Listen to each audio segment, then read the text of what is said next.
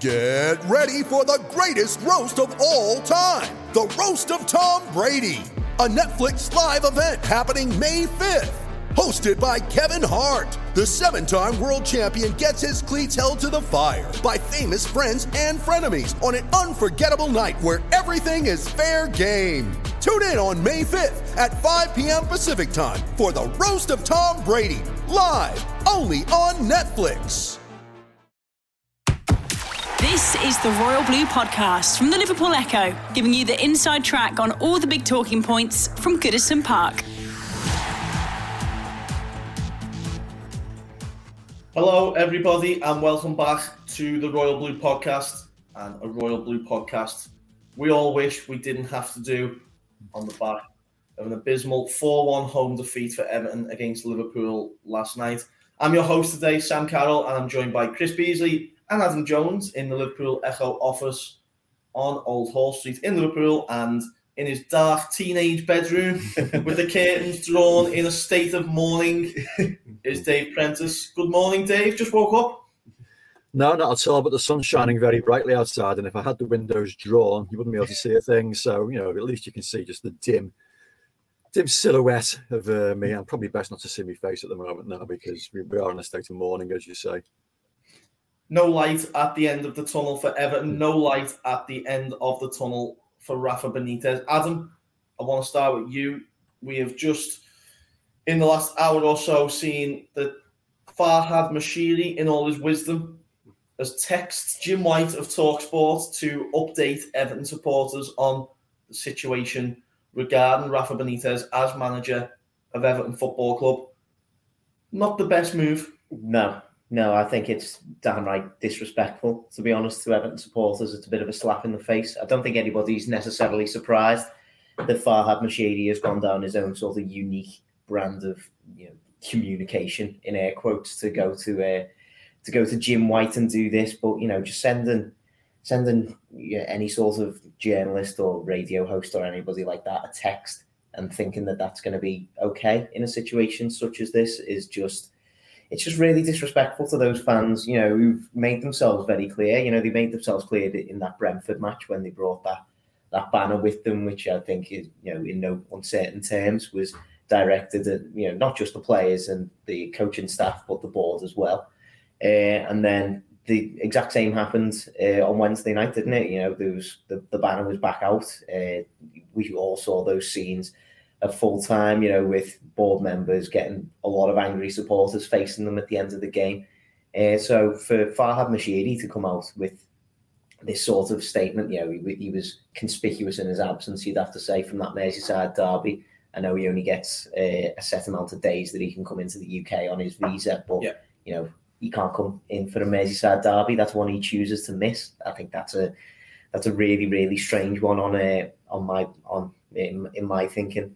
Uh, and yeah, for, for him to essentially skate around the issue of, you know, the Everton fans are directing their anger at the board as well as at the manager and at the players at this at this current juncture, for him to kind of, you know, essentially avoid that question altogether and just like essentially just send the text about Rafa Benitez. I think it's just it's, it is just so so disrespectful, and I, I, just don't understand why he doesn't come out. You know, in you know the official club channels, sit down and have, like address these questions directly. You know, it, it, it comes as no surprise, really, that Everton have just cancelled their in-person general meeting, haven't, haven't they? Yeah. Uh, you know, COVID regulations is probably going to be the main reason for that, but it's very, very handy that the the uh, people in charge are not going to be answering direct questions from uh, from the club shareholders in in a direct forum such as that. Well, to be honest, Farhad Moshiri didn't even attend the last in-person general meeting either. So,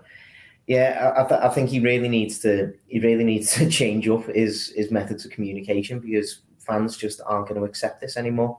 You know, the fans were already hugely angry, uh, and quite rightly so. You'd have to say after yesterday's performance and you know what's essentially been a culmination of many many years of frustrations and uh, stuff like this is only going to make things worse. So the owner really needs to rethink what he's going to be doing in the future, and hopefully he's going to be able to give supporters a more direct line of communication soon. Dave Farhad is very much his, his own man and a very rich man, and he can obviously do as he pleases. But there's got to be people leaning on him, surely, who might be suggesting things like texting Jim White on Talksport the day after a humiliation at your arch rivals is not the best of ideas. He's been lent on many, many times in the past, and you know, so should we politely say advised what might be a good course of action and has always acted independently and, uh, and done his own thing, notably in the appointment of Rafael Benitez, yeah. Um, you know, which uh, you know, so it wasn't a universally uh, agreed upon decision. Uh, likewise, when he appointed Sam Allardyce, um, I'm thinking of the bid for Wilfried Zaha that went in, you know, and very, very soon afterwards, know, the club put out a statement saying that actually, no, they, they had made a bid, but they weren't pursuing it. Um, he often does appear to do things without um, talking to and cooperating with other people at the football club. And this is the latest one. I mean, I don't think he's naive enough uh, to have believed that, you know, what he would say in a text message to Jim White wouldn't suddenly be made public. I mean, Jim White's made everything else that he said to him public. So you guess he's going to do exactly the same thing again. Uh, but as, as we've said, you know, so many times before, he, he does things off his own bat. And that's part of the problem, really. Um, you know, so that there needs to be a lot more agreement uh, between, you know, so the, the powers that be. It's almost like there's so many divisions at the football club, and it goes right to the very, very top. So no, not surprised at all uh, to see um, to see Farhad, you know, sort of doing things off his own bat. And I agree that people at the football club will be a little bit surprised and a little bit disgruntled as well, not least the media team that, you know, would totally un- accept and believe that statements like that, you know, effectively votes of confidence in the manager's future should be put out on the official channels, you know, so rather than uh, in a text message to an independent channel. So I'm guessing that it's not just us who are irritated by it. I think lots and lots of uh, people at the football club themselves will also be irritated by it. I think what makes it worse, Bees, is that it's not even a surprise anymore. When we were finishing off in work last night, or just after midnight, it, it was jokingly suggested Farhad will be on Talksport tomorrow. Mm-hmm. Wake up next morning and there he is. Yeah, like I said, uh, this is this is um, standard, Mr. Moshiri, isn't it? This is the way it, it it's always been, and, and it, it, was unfortunate last night. Obviously, those who were there attending the match, those high-ranking club officials, like to Bill Kenwright and Marcel Brands, they were the ones who were in the firing line after the, the final whistle. Just um, they were there, um, whereas Mr. Moshiri, as Adam has said, wasn't there. I don't think he's been there since the first game of the season, the, the opening match of the Benitez era. And yeah, it, it, it was strange because for all the, the humiliation over, um, I suppose when Benitez was appointed, and let's let's have this right, it's the most controversial appointment in this Sissi storied football history. Um, if you'd have said, fast forward to December, first derby under Benitez, and what's like, was, was like the worst scenario you could you could imagine, and it'd be you know going in on a, a winless run like this, the sort of form that Everton have shown, and then being humiliated by Liverpool and with their fans cheering Rafa's name, something that hasn't happened on mass with with Evertonians. I mean, it's the absolute worst you you could have imagined. So the fact that again, like say, Mr. Moshiri wasn't there, and then he comes out with uh, this sort of line of communications, it sort of, sort of exemplifies the the mess that the, the club are in. Because on the one hand, this is the man who is going to deliver, is going to finally make Everton's stadium dream and new stadium dream into a reality. But from a footballing side of things, those the five years since he took control of the club, it's become an absolute shambles. There's this patchwork quilt of a squad now that they've got. The way that the team the team playing just seems no heart. There's a like culmination of six managers' efforts under you know in the space of five years, and ultimately it's Mr. Moshiri who makes those decisions to, to hire and fire those bosses and bring in the players that um, he has done. And you have to say, unfortunately for him, he's, he's largely squandered that fortune and, and, and building that team. The Royal Blue Podcast from the Liverpool Echo. You ready? Showtime. On May 3rd, summer starts with The Fall Guy. Let's do it later. Let's drink a spicy margarita. Make some bad decisions. Yes. Audiences are falling in love with the most entertaining film of the year. Fall guy. Fall guy. Fall guy. That's what the poster said. See Ryan Gosling and Emily Blunt in the movie critics say exists to make you happy. Trying to make it out? Nope. Because I don't either. It's not what I'm into right now. What are you into? Talking. Yeah. the Fall Guy. Only in theaters May 3rd. Rated PG 13. One of the more interesting things to come out after the match, caught on camera, Adam was Marcel Brands being confronted by an angry Everton fan, and credit to, to Brands for, for stopping and having that discussion. But Brands himself said, didn't he, that there was almost like a pointed line in, in which he says, "Is it only the players?" What do you think he meant by that? It's really interesting, isn't it? You know, there's been I've, I've seen a lot of debate on social media about whether he's you know talking about the fans or his other members of the board or the the coaching staff. You know, genuinely, he could have he could have meant anything, and it, you know, it goes back to you know, this lack of communicate, well, real communication that we've been talking about with Farhad Moshiri that extends to Marcel Brands as well. When was the last time Everton's director of football came out and you know gave a point by point sort of plan to supporters about which direction this club is meant to be going in? Yeah. Uh, and I, I realise it's difficult for him because you know usually you'd expect the director of football to be the person who like appoints the manager, and he is the man who then sets out the direction. And you know, there's no real there's no real sense that Marcel Brands has been allowed to do that. Essentially, you know, he's been given this position of director of football, but is he really a director of football? You know, when when you're working with the likes of Carlo Ancelotti and Rafa Benitez, you know, these are very high profile managers who are, you know, I don't want to say set in their ways, but you know, they are a little bit set in their ways essentially. So what what does Marcel Brands do in that situation? He he's got to he's got to mold himself around them rather than the other way around, which is which is not the way that a director of football should work. But saying that, I think you know the the kind of lack of communication from Brands is is a really pointed thing, and it that then leads into you know that comment that he made yesterday.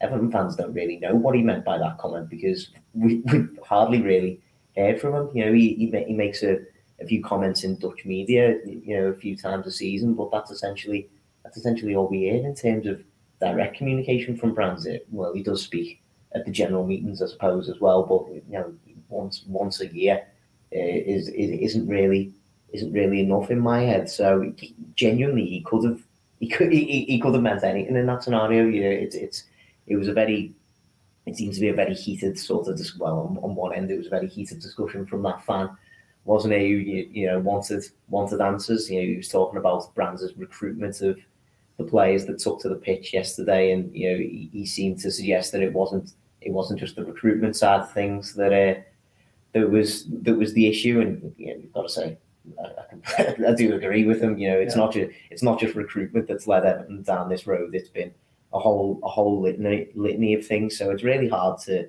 you know put your finger on what Marcel Brands was actually talking about. And, you know, again, as, as with Moshiri, I'd like to see you know him sit down with the club's official channels and then give give his you know full thoughts on where the club is going in the future, and you know maybe take some questions from supporters as well in the upcoming general meeting. You know, it's it's just a real mess. It, it, it is just another signification of the real mess that Everton find themselves in at the minute, and it's it, it is really sad to see, isn't it? That you don't want to see scenes like that at Goodison Park, but you know, in a, in a way, you know, I think everybody everybody at every level at the club at the minute needs to be held accountable for what for what's going on. It's not just the players' fault. It's not just the manager's fault. It's not just the board's fault. It's everybody. It's everybody collectively at the minute, which is who, who's failing, and it's it's really sad to see. Preno, Phil Kirkbride wrote in his post-match verdict last night that Marcel Brands was left looking shell-shocked by the reaction of Everton fans at the full-time whistle, and when Bill Kenwright and Denise Barrett Baxendale were caught on camera during the game, I think the same reaction could be applied to them, but it puts a lot of pressure on the power brokers at Everton in the coming days and makes the game against Arsenal even more important when you kind of factor in that reaction. Yeah, that worries me. The um, the, the, the reaction of the crowd and the impact it could have, and what again is a very very important game on Monday now. Well, they're all very very important, aren't they? But you know, you saw the final whistle last night some of the players heading towards the Gwladys Street end to applaud and you know for their support during the game and it was almost like there was a force field put in front of the uh, in front of the you know the stand. They got so close, and I thought, hang on, is this wise? Maybe you know, so bearing in mind you know the reaction that they got down at Brentford, and then eventually you know, so because he didn't get that close, one fan actually came out and uh, you know confronted of all people Anthony Gordon. You know, so and you just wonder, like, you know, so what is a young lad like that, you know, so going to have put into his head by you know occasions and experiences like this? Um, it, it, it's worrying, you know. So it, it's I know it's a double-edged sword. You know, the, the fans only react to what they're seeing on the pitch, but equally, you know, so can they do more to try and you know sort of inspire the players? You know, it's a chicken and egg situation. You don't know really, do you? You know, so what what should come first? But it worries me now that you know, so Monday night could be it could, it could be horrible. You know, so if Everton start badly again when it needs to be. Do you know anything back? Was it the uh, 2016 season when we had like a really bad run under Koeman and it played Arsenal in a night match, and it was uh, yeah. one of those rousing nights. Uh, bizarrely, Ashley Williams scored, um, you know, so an incredible yeah. head on the streets, and and it was it was a night where the crowd really got behind the players and turned, you know, what was like a really important night into into, into a rousing home victory. I think we'd like uh, we hadn't won for like eight or nine games. We battered five nil at Chelsea. It was like it, was grim, not as bad as this, but it, you know it was grim, and it was it turned on that night. But you can't really see that happening um, on Monday night because the fans are so disillusioned and disaffected. And it does appear to be the visible board members. You like to see Mars, um, you know, so your Bill Kenwrights, Denise Barrett Baxendales, who are taking the flack at the moment for the owner. You know, they're effectively shielding him by being visible I mean, Farhad Moshiri makes the decisions. You know, so he's the guy that you know, so makes the appointments and makes the calls. You know, and decides where this money's going to be spent. And he hasn't been, as Chris said, to many games this season. I mean, I think I can remember being at one, maybe was it Watford, where he turned up like 20 minutes into the game. I mean, we're told this text message to uh, to Jim White was you know made from America. Um, so you know, quite rarely watched the game last night. I don't know if he watched the game. No one knows. Uh, but I think it would be really helpful if he came out and made a proper statement, you know, sort of the fan base, a to try and reassure them and to try and convince them that he does have, you know, sort of an overarching plan as to what he wants to do, you know, so regarding his running of the football club, because at the moment everyone's left in the dark, you know, so no one knows quite what this, you know, sort of this overarching plan is. We are left to understand, bees that Farhad Moshiri will be in attendance for the Arsenal game next week, but that puts so much pressure on that 90 minutes for the players, the manager, everyone.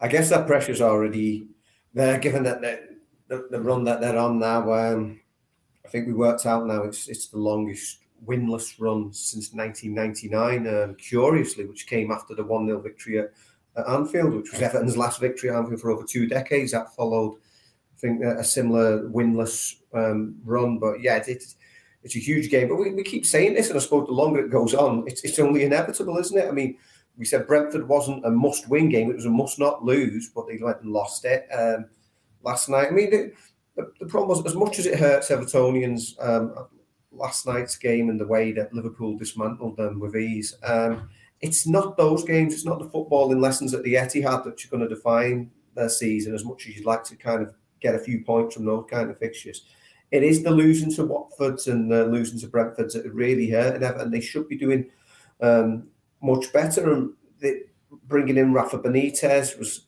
seen as this bitter pill that Everton had to swallow, horrible taste in the mouth from his association with, with Liverpool. But this was on the proviso that he was seemingly a safe pair of hands that Mr. Moshiri thought could uh, safely navigate them to, to Bramley-Moore Dock. But um, hitting some choppy waters um, right right right now, and um, might need yeah. a water taxi. Yeah, yeah, well, I mean, it, yeah, it, it, Rafa talked about how you know eighth means nothing to him. I mean, you, you, you chop your hand off now if you offered him eighth place. Like I say, and um, you know, this is something that both Marco Silva and Sam Allardyce achieved at the club, finishing eighth, and then you know you, you take that um, right now. This is a real problem with Everton looking over the shoulders now at the relegation zone I think if Burnley had won that game, it was postponed. It could only be a couple of points possibly between them and the, and the drop zone, and you don't know when your next win's coming from. So huge pressure anyway against Arsenal. I don't even know whether Mikel Arteta confronting Rafa even roused the crowd like it did at Anfield. I, I, I, don't know what it'd take, but yeah, like I said, it massive. Whether Mr. Moshiri's in attendance or not, huge pressure. They, they, they really do need a result now. Be an interesting straight though. Arteta versus Benitez. Well, what was is uh, somebody sent me a, a, list of, I don't know how they worked it out because it was quite curious, a list of the Premier League's hardest bosses this week. But there's only 19 in the list and they missed Benitez out. Didn't even, didn't even register. So, yeah. I, I, I don't. Yeah, it was Conte, but it was Conte. It's bizarrely. But Conte. Sean, um, Sean Dyche was in the bottom half, which was was quite was quite strange. Who hard over his um, jacketless appearance at a snowy turf moor, but yeah. to focus a little bit on Benitez, Adam, the, the conversation has almost changed, and you know it it it's in the media, social media, and I'm no doubt everyone who, who went the game or watched the game last night was discussing it over their uh, post match drinks. But for me, it almost feels like the conversation has changed from Rafa in or Rafa out to if Everton do change manager, who do they get? And this kind of run that we're in of this isn't working, sack the manager. It, it's clearly not working. Everton have been left in such a strange position, such a back to the wall position that the, the next logical step just doesn't seem to be appearing. Well, that's it. Like Ever- Everton have just been left in this mad cycle at the minute of, of just you know having this you know as as B said this mishmash of a squad essentially. A, man- a manager comes in and he he can't he can't knit them all together, so we sack him and then we bring in another and you know he might get it together for a couple of months and then we sack him and then it it, it, it can't go on like this and uh, like that's I think that's the that's the quandary that Everton find themselves in, isn't it? Because there's an acceptance that Everton can't just keep sacking managers. They do need to give a manager time at some point to be able to actually you know, produce some sort of system, some sort of idea for the future. But you know, when you've got this lack of communication, as, as I keep coming back to from the owner and the director of football, you don't know what direction the club wants to run in. Who who's deciding the direction? Is it the owner or is it the director of football? And we don't know what direction the club really wants to go in. You know, if if Farhad Moshiri's gone down the route of Rafa Benitez now, I think we've just said previously, it seems that you know that was a decision to be made of you know be a stable pair of hands until until they get to Bramley-Moore. Is that going to be the case? You know, the, the problem the problem that you've got with appointing somebody like Rafa Benitez, who Bees rightly says was probably the most controversial appointment in Merseyside football history. You know, if you were going to go down that route, then you needed to have you know assurances that he was going to be he, he, he was going to be able to do it. Well, but it, it, it looks at the minute, you know, we've gone eight eight matches now without a Premier League win. We've got really really tough games on the horizon. You don't really know where the next points are going to come from. Is that is is that going to be is that going to be enough? Is is, is somebody is Moshiri going to end up pulling the trigger? We know he's got an itchy trigger finger, as he as he's proven in the past. He- He's come out with these comments to Jim White today. Some of these was sharing before that he made similar comments uh, about three weeks or so, I think, before Ronald Koeman ended up ended up getting sacked.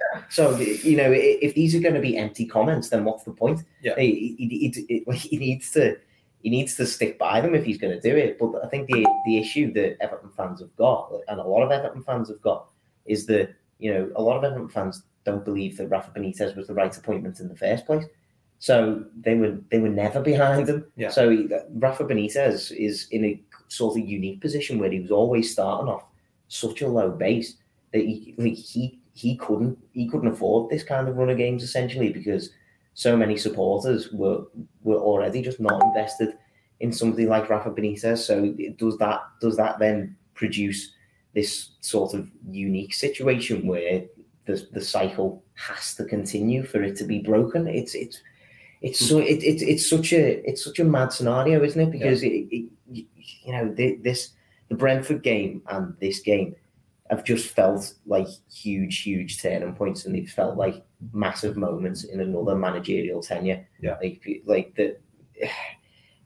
You, you do wonder what's going to happen next, and I, I really do wonder what's going to be how well how Benitez is. Do you think there's a way back for him? I, I, I, I genuinely don't know how he's going to be able to recover from Liverpool fans throughout that match singing his name in the Merseyside derby where they've embarrassed Everton. Yeah. I just I, I really wonder where there's a where there's a way back from that, and I, and I feel sorry for Benitez in a lot of ways because he's right. You know, he's faced injury issues. You know, the the the problems do escalate a lot further than him.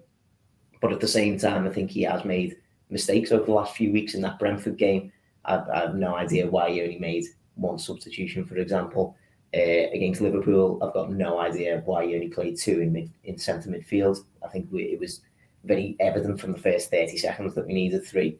players in central midfield, but he waited until we were 3 0 down to uh, 3 1 down, sorry, uh, to eventually bring Fabian Delph So he's made mistakes as well, but he's not he's not the overriding issue. He's part, part of the problem over the last few weeks, but he's not the, the major issue. It's, and that's why I do feel sorry for him. And I understand why there's a lot of there's a lot of talk about whether this this managerial cycle and how Everton get off it, but it's just you know after after a game like that Merseyside derby, it just felt so significant that I, I do just wonder where where Everton go next.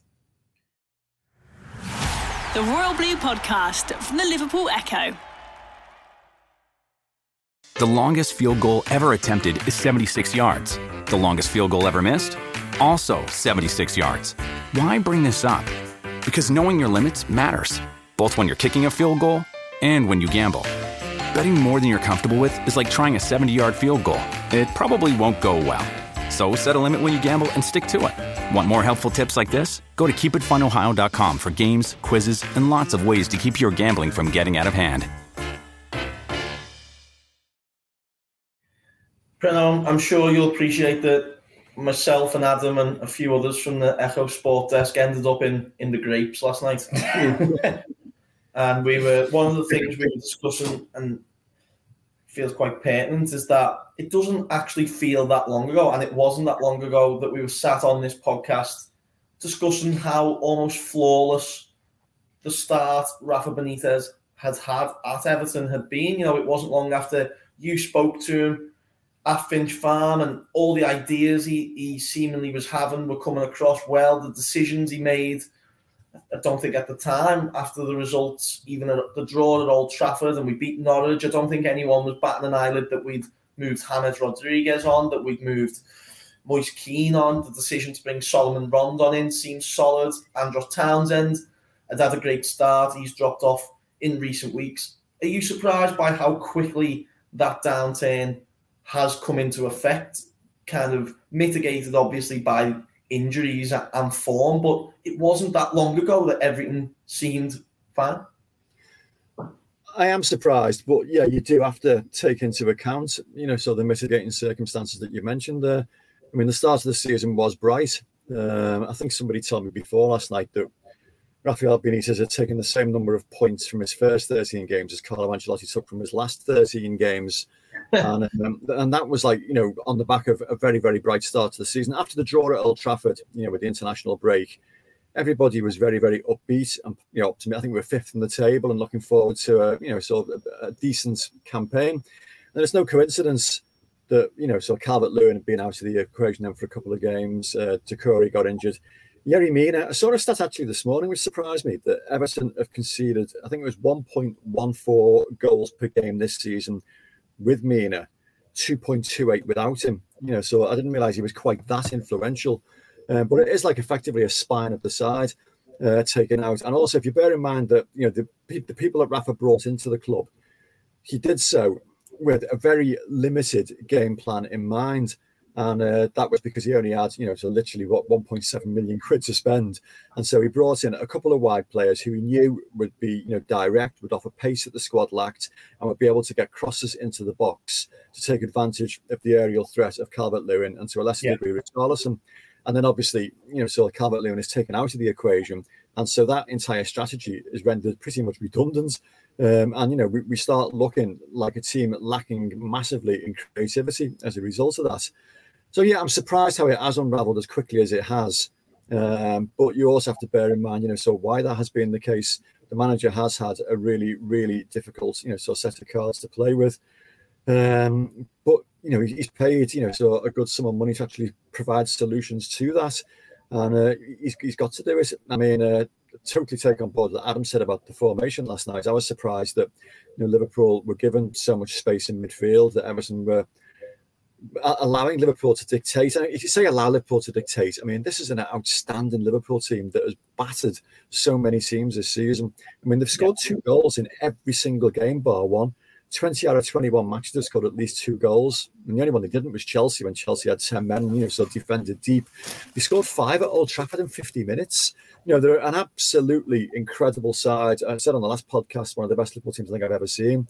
But it doesn't help that when you actually allow them, you know, sort of play to their strengths by gifting them a little bit of, you know, sort of midfield freedom. And we did that, you know, so very, very early on last night. So the manager has to take some responsibility for that. But overall, no, he's, he's been dealing with a very, very dodgy set of cards, you know, so for a long time now. And again, as I said last week, I think it's we're going to have to endure it a little bit longer because there's no obvious sign of Calvert Lewin returning. I think Phil wrote in his piece today that it could be Boxing Day before we even see him again. Yerry Mina, who knows how much longer he's going to be out for. But you know, that's only two players now. You know, so the other players are starting to come back. Demarai Gray's available, Doucouré's available. Uh, so you know, we've got to try and find solutions to this uh, because otherwise we will end up, you know, embroiled in a relegation fight. At the moment, there's still a little bit of daylight between ourselves and the teams at the bottom, but that can be eroded very, very quickly. Um, you know, so depending on what the other teams do, uh, and provided we don't pick up, you know, sort of points in the next few games. I mean, Arsenal traditionally that's a team that we've done okay against the Goodison over the last few years. You know, there's nothing to suggest that that's a game we should be terrified of. And then Palace, Palace are decent. Palace are, you know, you know, well organised, having a, a, reasonable season so far. But again, again, we need to get something from. So we need to find solutions to these problems very, very quickly. Otherwise, things will get even worse. Same question for you, quickly, David. Is there a way back for Rafa Benitez still? I think so. I mean, again, I said last week I worried about the worst case scenario last night, which was getting battered and having the Liverpool fans, you know, sort of singing Rafael Benitez's name, and that in turn then turns the fans who have actually supported him and backed him against him, you know, because it was just like you know the straw that broke the camel's back. But I didn't see that. I think a lot of fans, I mean, the ones that didn't want him to begin with, are never going to want him. That's always going to be the case. Uh, but a lot of fans realizing, you know, so the problems he's had to deal with, and I've just spoken about earlier, there are so many more problems at the football club, you know, so rather than just, you know, so this manager who is a good coach and is a good manager, you know, we know that. Um, so yeah, of course, there's a way back, but you know, it's it's, it's going to be tough. I mean, uh, remember what do you think about the, the FA Cup draw? how we uh, how we desperately don't want to get Manchester City away in the third round, and you know, and that is you know, the, the, season ended immediately. Um, there is a way back, but it's going to be tough. But you know, in order to find that way back, he's got to find solutions on the pitch very, very quickly uh, and start getting results together very, very quickly. Bees, I know that Yerry Mina and Dominic Calvert-Lewin are so important to the way Everton play. Mina is a unit at, the back of the fence, was probably in, in, the best form of his Everton career before he got injured, and, and Calvert-Lewin adds so much to, to the attack. There's not really a player like him in, the ranks at the moment, but there's the argument to be made that last night they were the only two on that pitch who, who would have started over the team Rafa Benitez selected. And as Adam and Preno pointed out, he did get it wrong with the choice of system in midfield, and Liverpool were afforded too much space. But some players who are horribly out of form in that team at the moment, and really do, you know, the manager's getting a lot of stick, the board are getting a lot of stick. People, a lot of people are taking a lot of flack, rightly so. But you know, there's a lot of players out there who aren't doing who aren't seemingly just aren't playing for the shirt almost, who, yeah. who, who, just look really poor. Allan last night, for example, I thought was was awful. Yeah, he's been struggling, hasn't he, since uh, Doucouré got injured. Obviously, Doucouré's back now, but yeah, he's, he's, he's dropped off, and he's not the only one. We'll keep naming individuals, but yeah, Lucas Digne, you could say, because he's not had Calvert Lewin there as an outlet to cross to, but he, I don't know what seems to have happened, with his crossing He seems to sort of hesitate a lot now, as whereas before he wouldn't think he'd just get forward and put in those great deliveries. And he's another one, you know, international class player, plays for world champions France. So there's no doubt in his pedigree. Look at the other teams he's played for PSG, Roma, Barcelona, what a quality footballer is, but he's not enjoying his best football. And he's, and like say, he's, he's certainly not the only one in Ivers Island. There's uh, players who are woefully out of form, and when you get a few like that, you really are in trouble. Yeah Calvert Lewin's your top scorer from last season and is um, going to be a, a, vital cog in, any sort of team. There's no like for like replacement, I'd, I'd, say, even in the Premier League for him, the way he is uh, such a dominant aerial player. Um, so, yeah, that's going to change the way Everton playing again at the other end of the pitch. Um, Yerry Mina is the, the dominant centre back. But yeah, like saying, the, as a whole, that's only two players, and that's unfortunate. But injuries can happen like that. You can be without a couple of players and yeah, there, there, there, should be more than enough in there. Maybe, like I said before, maybe not as much as it hurts as maybe not to get something against Liverpool or Manchester City. But you know, all these other fixtures, uh, Brentford, even Arsenal at home, should be have enough on on the pitch there to, to get results in matches like that. So um, you can't just keep saying the, the injuries. Yes, it is. It's, it's it's a tough blow for Benitez, and it's and it has sort of given people a bit more sympathy for him that he's been without his main goal scoring outlet. But it's not like he's got half the team out there. Most of those injuries are back now, and even players who started the season well. I mean, um, Townsend got mentioned uh, as well before. Great start to the season. He's he's dropped off. So when a few of them are all struggling, you, you really are concerned about why aren't they picking the points up? And the longer that goes, it's almost quarter of the season now without uh, without a victory. And all those other teams, like I said below them, have sort of closed the gap, and some of them have picked up and have changed their manager. I don't think a change of managers is the the um, the solution. Like we said, there's been so many, you just can't keep rep- repeating the process as much, whether you wanted Benitez in the first place or not. And I, you know, I, I wouldn't have made that appointment certainly, and I think I've been um, quite clear about that. But once he's he's in there now, I just can't see how repeating the cycle and changing the manager is the is the solution. But Rafael Benitez, with or without these injured players, should be doing a lot better. The Royal Blue Podcast from the Liverpool Echo.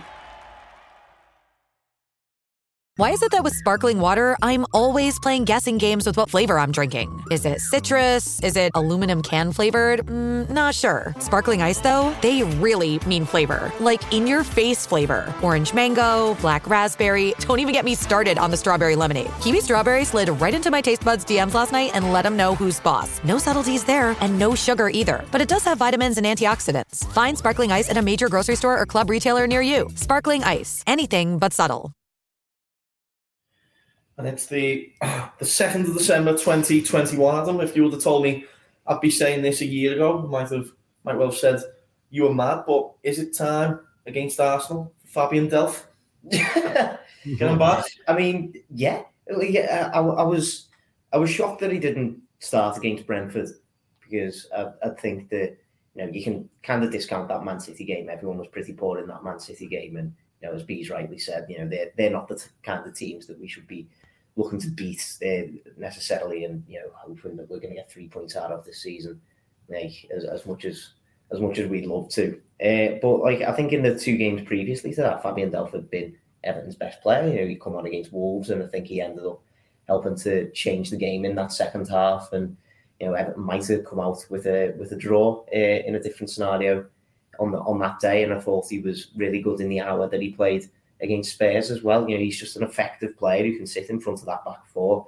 His positional awareness in terms of defence, I think, is really, really good. He's always looking for the ball off the centre backs. He's really tidy in possession and gets uh, gets Everton, you know, progressing up the pitch. You know, it's it's all it's all really simple things. You know, I've, I've said before on the podcast, it's not as if he's you know putting in these barnstorming performances. You know, he, he's putting in you know seven, seven and a half out of ten performances, but yeah, there's so there's so few Everton players who are consistently doing that at this point that yeah. it, it, kind of elevates him into one of Everton's most informed players. So to see him among the substitutes against Brentford, I was I was a little bit shocked, even with Abdoulaye Doucouré coming back, because I just thought that you know Doucouré is obviously you know he's got a huge engine on him, and you know his defensive positional awareness is really good, and you know I think he gets forward uh, a lot as well, but. You know, I, I don't think there was any sort of semblance that he was going to be fully match fit, and then putting him next to Allan, who, as we've said, is struggling, and you know I think his mobility has probably been uh, one of his key components that has been failing so far this season. So it, it just made sense for me to put to put three in midfield in in, in that game. He didn't, and I, I was kind of thinking to myself, oh, okay, maybe he's you know Fabian Delph has had injury issues and you know his own fitness problems. Maybe he's resting him and just making sure that he's fit for the derby. No, didn't didn't do that either. Didn't didn't uh, didn't match up against Liverpool in that midfield, which I think was a huge mistake. And you know, you see for Henderson's uh, opening goal of the game, you've got Doucouré and Allan essentially in the six-yard box. You could throw a blanket over, I think, about seven Everton players who were just essentially marking the same space. And Jordan Henderson's got the freedom of about 10 yards on the edge of the box. It's a really good finish from him, to be fair, but he shouldn't have that much space on the edge of the Everton box, especially not that early in the game. Um, you know, would it have been a little bit different if Everton had had three players in midfield if Allan and Doucouré could have trusted Delph to be marking that space in the edge of the six yard box, maybe they'd have been hanging around the edge of the penalty area. You know, it's it's if ifs, buts, and maybes, but I do think that Everton would have been much more effective if they'd have had another man in midfield. And you know, as I say, Delph is you know de facto one of Everton's most informed players at the minute. So yeah, I think against Arsenal, I do think he he needs to be starting, and I, I do think it would be it would be wise to go for a three three man midfield. Who drops out of that team? I'm not sure. Uh, well, actually, probably Salomon Rondon, isn't? After after his injury now, so yeah, yeah. I, I, think I think Fabian Delph does become one of the first names on the team sheet for me, which is you know, as you say, really really interesting situation to be in. It was almost a Shakespearean tragicomedy moment last night, Dave, as Salomon Rondon goes off his best performance in Everton shirt to a standing ovation and a and a tweaked hamstring. We we hope. Let's hope he hasn't completely pulled it because we need anyone we can get for that attacking line against Arsenal. Where do you even go with it? Richarlison, uh, another player horribly out of form. Andros Townsend uh, out of form. Do you change it up? Do you put Richarlison down the middle? Cenk Tosun, Ellis Simms? Where, where do you go with it?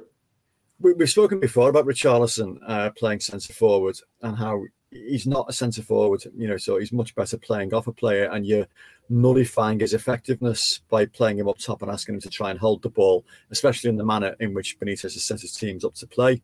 You take advantage of crosses from the flanks. And for me, the the only like for like, well, as we said earlier, there isn't a like like for like replacement for Dominic Calvert Lewin. Salomon Rondon, you know, did do very well last night, comparatively speaking, compared to what we've seen from him previously. You know, he held the ball up well, put himself about. Um, you know, he, he, did okay. The only other player we've got um, of that ilk is Cenk Tosun. And, you know, he was brought, admittedly, many years ago to take advantage of crosses from the flanks and did so briefly, you know, um, you know, in the oh. Games that had, you know, under Sam Allardyce, that's how long ago it was. And then has scored, you know, a couple of goals since. And to me, I think that if you're going to persist with this system of, you know, so getting the ball into wide areas and trying to get crosses into the box, which we did at Brentford. I mean, how many times did you see good quality balls in from the flanks just going begging? I mean, Demarai Gray on at least a couple of occasions because there's nobody in there. Rondon wasn't up to speed enough to get on the end of, I think he had one in the first half. So Tosun's the only other player that fits that bill. Ellis Simms possibly uh, but he's just come back from a major injury himself and has been out for a long, long time and has got no first team experience whatsoever. And, you know, that is asking so much of such a young lad in a game of that importance.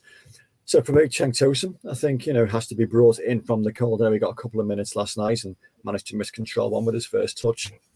But um, I can't see any other alternative, to be honest, other than changing the shape entirely and trying to uh, do something completely and dramatically different, which I don't think, you know, Benitez has showed any semblance of doing so far this season.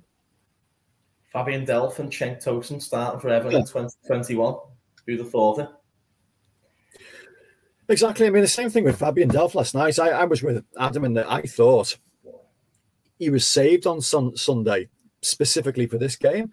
You know, so knowing what his fitness record is like, you know, why run the risk of him getting a tweak or, you know, sort of playing for an hour at Brentford if you're going to start him against Liverpool. And when I saw the team sheet and realised he wasn't started, I couldn't quite understand the rationale for not involving him at, Brentford. It was just, it was strange.